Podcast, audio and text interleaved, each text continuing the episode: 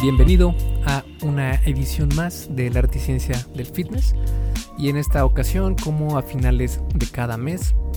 Esta es una edición especial porque es lo último en salud y fitness. Eh, recuerda que este, esta edición, este tipo de episodios donde hablamos sobre lo último en salud y fitness, es para estar un poco más actualizados sobre los últimos estudios que han habido especialmente en cuanto a fitness, pero también me gusta tomar algunos temas sobre salud, sobre eh, salud específica, por ejemplo, para hombres o para mujeres o en niños. En fin, me trato de tocar varios puntos para eh, tener un panorama más amplio de todo este espectro del fitness. Y en esta edición de lo último en salud y fitness, edición mayo de 2021, hablamos sobre cómo el uso de esteroides puede obstaculizar la función reproductiva, los efectos del ayuno en la microbiota, presión arterial y peso corporal, los efectos de algunos endulzantes artificiales en el sistema nervioso central, entre otros temas.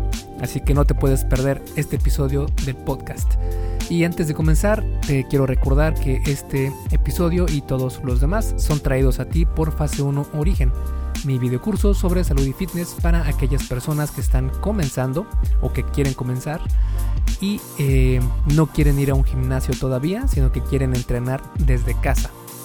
Este es un gran programa porque te llevo desde cero, desde el absoluto cero, hasta un nivel bastante avanzado en cuanto a tu fuerza eh, física y además también tengo un módulo donde te hablo todo lo que necesitas saber sobre nutrición en esta etapa. Es decir, no es un programa donde vas a estar sufriendo todos los días porque la dieta no te gusta o porque las rutinas son demasiado difíciles. Para nada. Digamos que es un programa introductorio y que va a ir contigo en, tu nivel para que así puedas ir progresando poco a poco y avanzando a tu ritmo.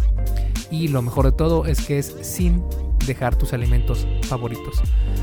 Todo esto lo vas a aprender con eh, el curso de fase 1 origen, es un video curso. Y si quieres ver qué más contiene, puedes ir a esculpetucuerpo.com diagonal fase 1.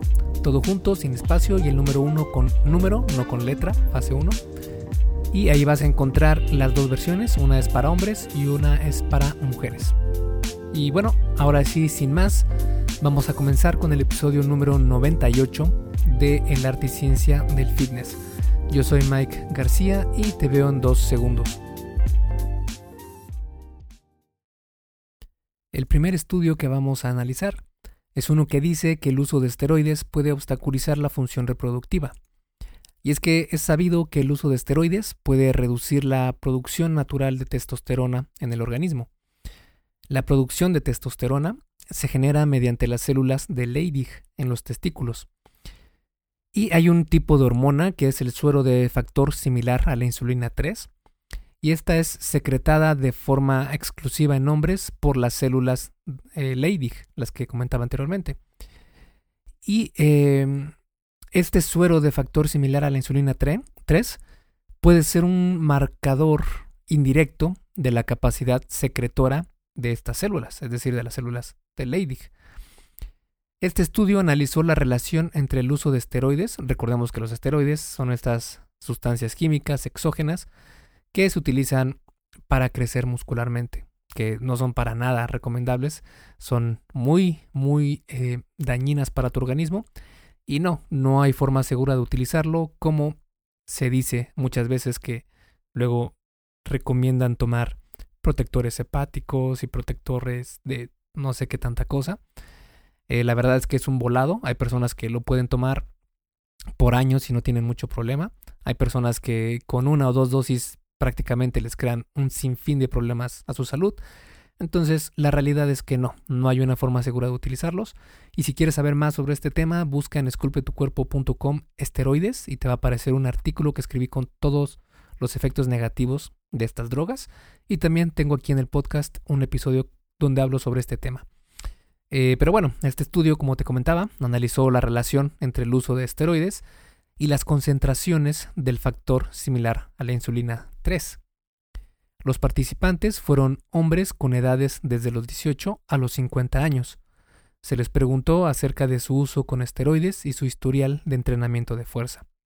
De estos, 46 consumían esteroides, es decir, lo hacían actualmente, 42 que no habían consumido esteroides en los últimos tres meses y 44 de ellos nunca los habían consumido. Los análisis mostraron que el suero de factor similar a la insulina 3 fue menor en los usuarios que seguían consumiendo esteroides y en los que llevaban por lo menos tres meses sin consumirlos, que aquellos que nunca los habían consumido. Cuanto más tiempo se consumieron esteroides, estuvo asociado a menor cantidad de suero de factor similar a la insulina 3 en personas que habían consumido esteroides pero que ya no lo hacían. El tamaño testicular fue relacionado con el suero de factor similar a la insulina 3, pero no con la testosterona. Los que consumieron esteroides pero ya no lo hacían, tuvieron menor testosterona libre y total que el grupo de control que nunca consumió esteroides. Y como puedes darte cuenta, este es una esta es una muestra más del daño que pueden ocasionar estas drogas exógenas a, nuestro, a nuestra salud, especialmente nuestra salud hormonal, que está muy relacionada con muchos, muchísimos eh, factores en nuestra salud, especialmente la, la sexual, entre otras, pero también existen una conexión verdaderamente eh, impactante en el uso de esteroides y lo dañino de estos en todo nuestro perfil hormonal y por ende en muchos otros factores. El siguiente estudio es uno que analizó la vitamina D y su relación con la disfunción eréctil. La deficiencia de vitamina D ha sido asociada con una obstaculización del flujo sanguíneo en las arterias y un incremento en la disfunción eréctil. Este estudio analizó la vitamina D en suero, que ésta se utiliza como un marcador representativo de toda la vitamina D del cuerpo. Eh, y bueno, este estudio, como te comentaba, analizó la vitamina D en suero en hombres con disfunción eréctil y las correlaciones entre esta vitamina y los factores de riesgo de sufrir tal disfunción.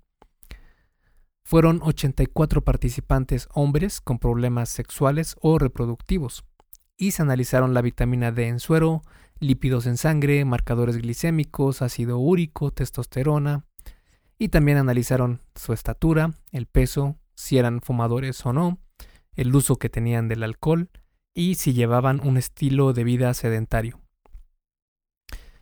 Los investigadores eh, tomaron como referencia niveles menores de 10 nanogramos por mililitro de vitamina D como una deficiencia, eh, precisamente de vitamina D, entre 10 a 30 nanogramos por mililitro eh, como insuficiente y entre 30 a 100 nanogramos por mililitro como óptimo.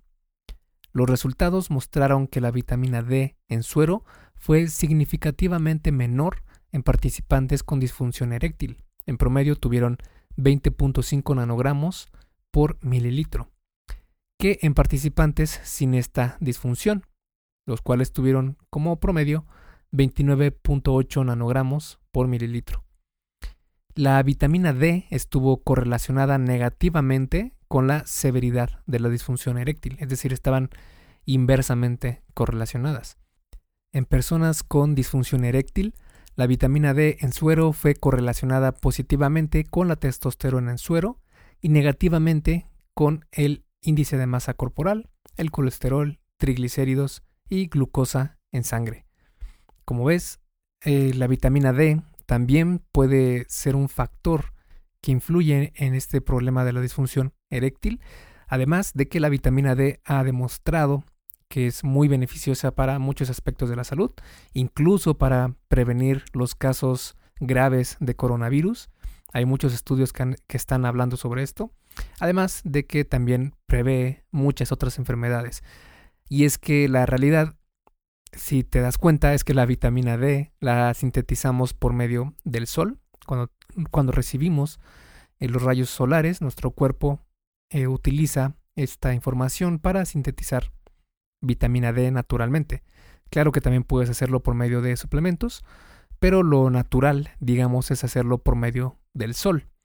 Esto significa que con nuestras vidas modernas en Cubiculolandia, donde estamos siempre eh, en nuestra casa, en nuestro cubículo, con eh, pantallas donde es lo único que tenemos de luz y la luz artificial es lo único que recibimos y ya dejamos de estar afuera, dejamos de estar cazando como era antes, ¿no? Cazando, corriendo en la selva, en la sabana. Eh, eso ya no existe, pero nuestro cuerpo sigue estando adaptado a ese ambiente, tal vez no tanto como antes, pero sí sigue recibiendo esta información del entorno, lo cual la vitamina D es un gran ejemplo de esto. Y también nos habla de que deberíamos ser un poco más conscientes con esto y tratar de salir fuera por unos 10, 15 minutos, no necesitas mucho tiempo más. Y si vas a estar más tiempo, tampoco creas que la vitamina D y estar en el sol siempre es bueno. También hay que cuidarse del sol porque demasiado sol puede ocasionar problemas como eh, melanoma, otros eh, tipos de problemas en la piel específicamente que tienen que ver con esta radiación excesiva y la exposición excesiva a los rayos del sol. Así que aquí, como he dicho muchas veces en el podcast, el veneno está en la dosis. Es decir, salir a tomar el sol 5 o 10 minutos, incluso hasta 15 minutos al día, no hay mucho problema. Pero si lo haces por 3 horas tirado al sol en la playa, pues no va a ser para nada benéfico para ti. Así que si vas a estar mucho tiempo fuera, mejor protegerte con un protector solar de piel de un factor de protección alto para que así no tengas ningún problema con este tema. El siguiente tema a analizar habla sobre los efectos del ayuno en la microbiota, la presión arterial y el peso corporal.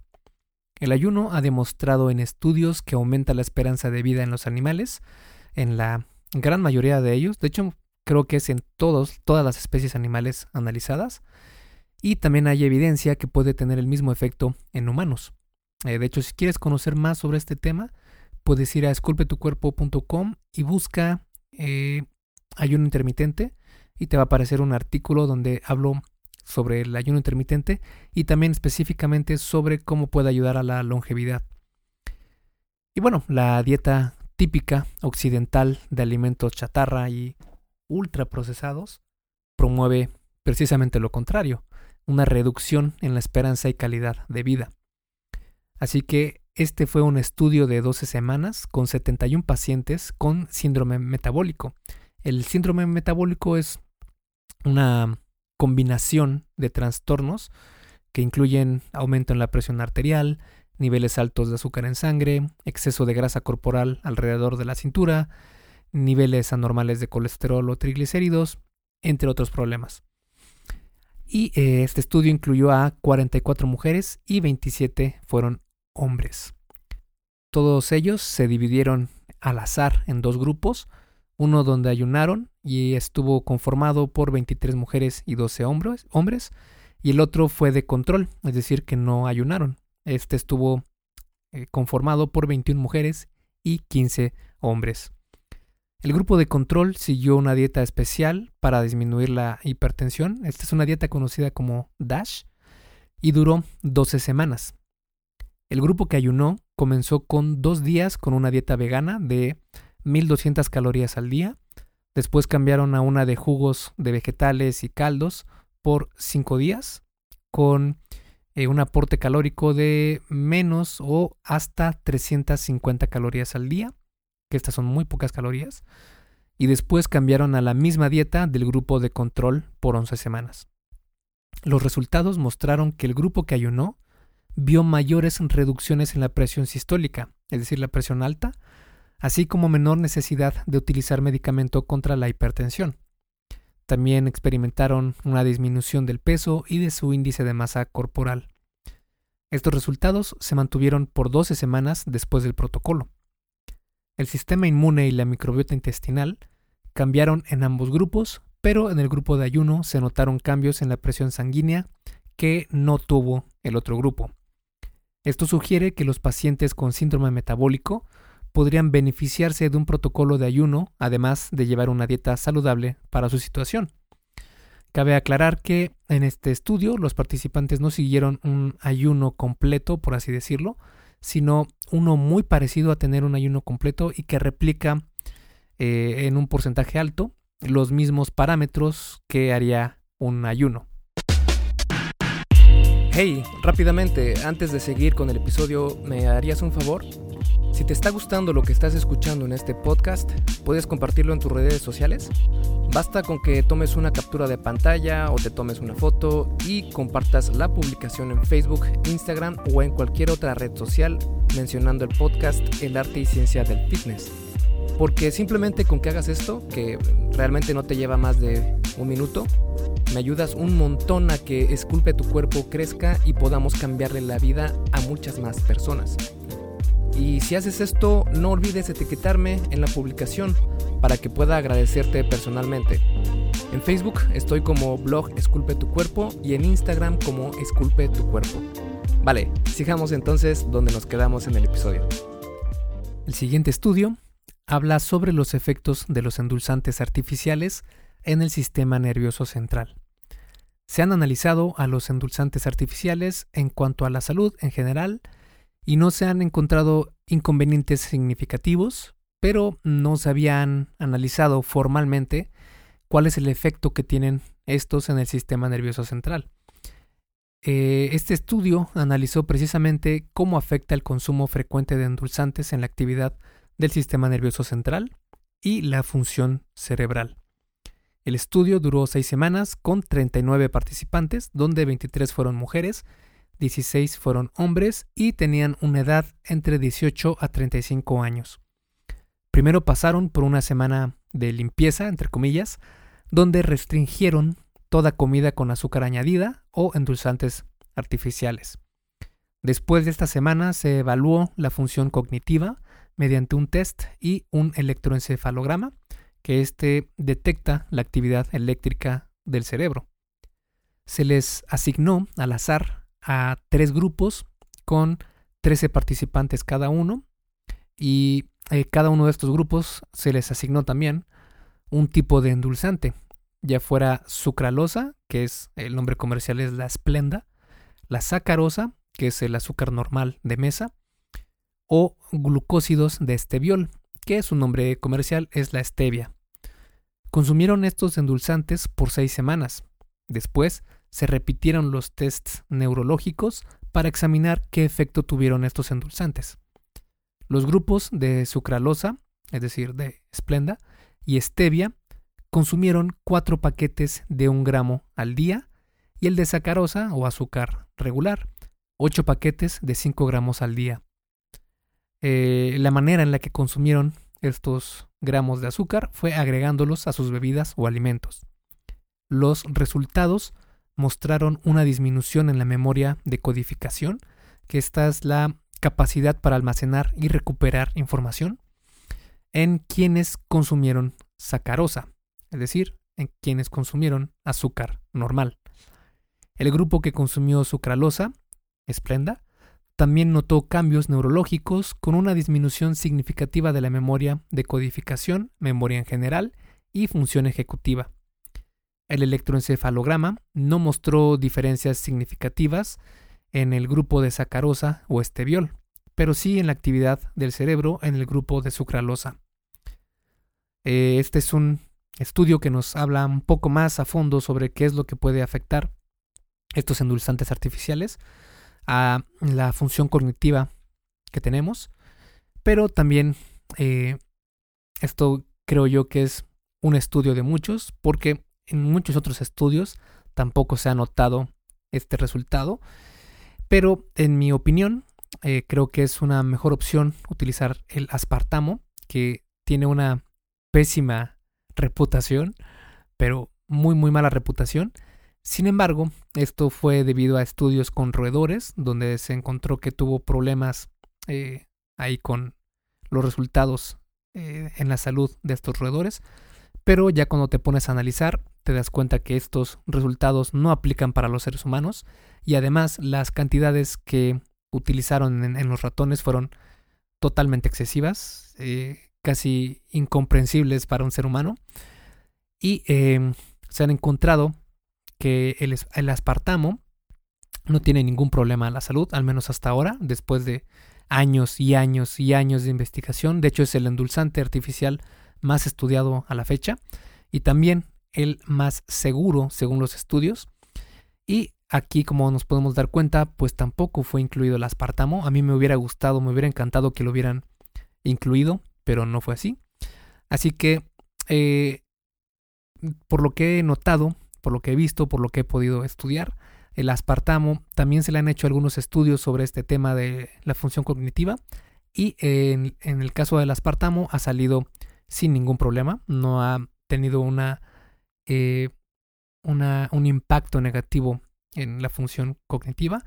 Pero, de nuevo, regresamos a lo mismo. Con esto no quiero decirte que puedas tomar todo el aspartamo que tú eh, puedas eh, consumir sino que si vas a consumir en alguna bebida en algún día de la semana, pues es preferible utilizar aspartamo, ¿verdad?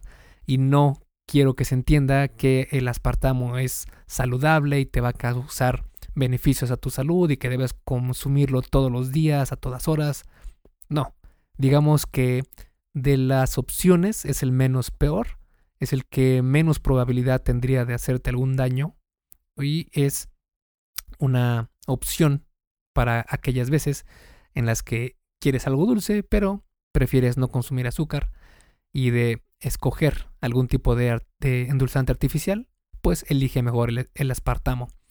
Y si quieres conocer más sobre este tema de los endulzantes artificiales y sobre la seguridad del aspartamo, puedes checar en esculpetucuerpo.com endulzantes artificiales y ahí tengo una guía donde hablo sobre la gran mayoría de estos endulzantes artificiales y su seguridad para su consumo. El siguiente tema habla sobre los efectos de las dietas veganas y la salud ósea. Las dietas veganas suelen ser bajas en proteína y calcio, y estos son importantes para la salud de los huesos en general. Este estudio se realizó para analizar la información de participantes que llevaban una dieta vegana y ver su relación con la densidad ósea, entre otros marcadores de salud y nutrición. Se incluyeron a 36 veganos y a 36 omnívoros. Mediante un ultrasonido, los resultados mostraron que los veganos tuvieron marcadores de menor densidad mineral en huesos, así como una mayor resorción ósea, que esta resorción ósea es el proceso normal de destrucción del hueso para liberar minerales. Este es un proceso que se da eh, normalmente y es eh, la resorción es la fase donde se destruye el hueso y después hay otra fase donde se vuelve a eh, crear nuevo hueso con los minerales existentes y con la proteína y demás nutrientes. También tenían los veganos menores niveles de calcio y otros marcadores de salud ósea. Las personas que seguían la dieta vegana mostraron menores niveles de vitaminas A y B2, lisina, zinc, omega 3, entre otras, y mayores niveles de vitamina K1, folato y glutamina. Eh, aquí como una nota, eh, te puedo decir que la reducción de la densidad mineral en huesos también pudo deberse a, una, a un menor peso corporal, porque el peso corporal de los veganos fue menor en, la, en el grupo que, que se analizó.